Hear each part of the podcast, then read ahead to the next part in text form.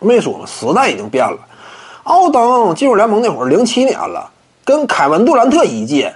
你说他能不能成为沙库尔奥尼尔？一旦说健康的话，还是那句话嘛，奥尼尔在零七年之后啊，他都不见得好使呢。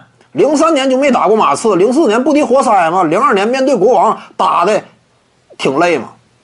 他在这个时代啊，小球时代，大量强调呃协防夹击啊，联防布局，不太好打嘛。那之前不是没打过，对不对？马刺的联防体系往内一拍一站，奥尼尔球权消化能力立刻就有限，受到严重制约。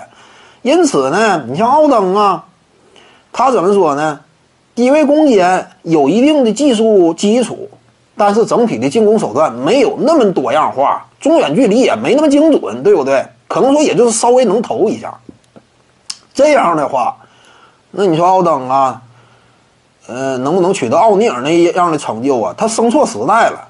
说白了，零七年之后陆续的走向的一种趋势，那就是以外线的或者说呢，呃，侧翼的这些顶尖持球人为主了，对不对？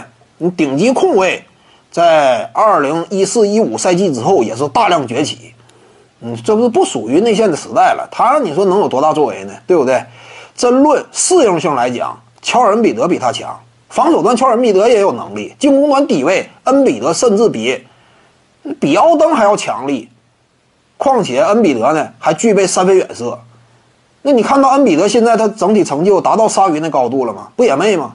你奥登健康，也就是比恩比德能强到哪去呢？对不对？强不到哪儿去呗。在这个时代，那恩比德也没取得鲨鱼那种成就。为什么？在这个时代，时代变了，不是说你一整一对一打爆谁，我打爆德拉蒙德格林，人家不给你一对一打爆的机会，上去就绕前，直接你一接球夹击了，你往外一传呢，你本身处在人家的包围圈内，你腰位比较深，接球位置不理想，传出去一套轮转下来，人家防守到位了。就这样吗？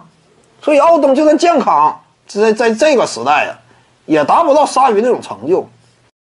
各位观众要是有兴趣呢，可以搜索徐静宇微信公众号，咱们一块儿聊体育。中南体育独到见解就是语说体育，欢迎各位光临指导。